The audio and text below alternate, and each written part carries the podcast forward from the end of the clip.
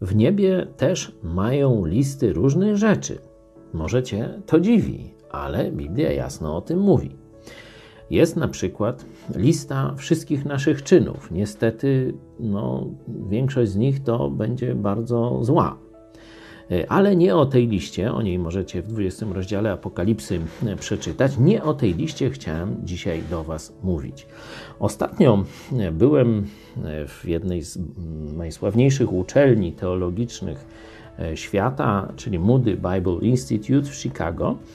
I tam jest taka bardzo duża tablica z drobnym drukiem wypisanymi wszystkimi imionami, nazwiskami mm, absolwentów, studentów, którzy zasłużyli się gdzieś na polach misyjnych. Bardzo ładnie ta, no, ta lista imponująco wygląda.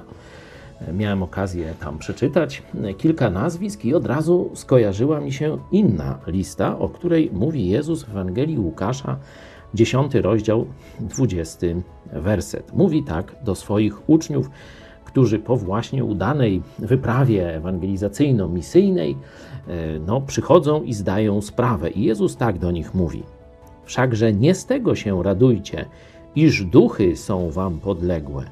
Radujcie się raczej z tego, iż imiona wasze w niebie są zapisane. To jest najważniejszy, wielki, prawdziwy powód do radości. Tu, na Ziemi, rzeczywiście możemy się zasłużyć w różnych rzeczach, także oczywiście w misjach, w ewangelizacji i tak dalej.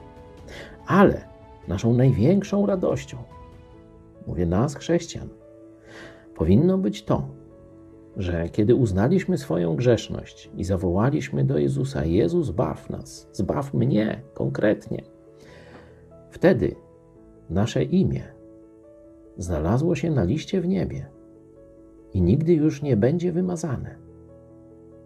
Jesteśmy zapisani u samego Jezusa. On przygotował nam mieszkanie. Czy cieszysz się?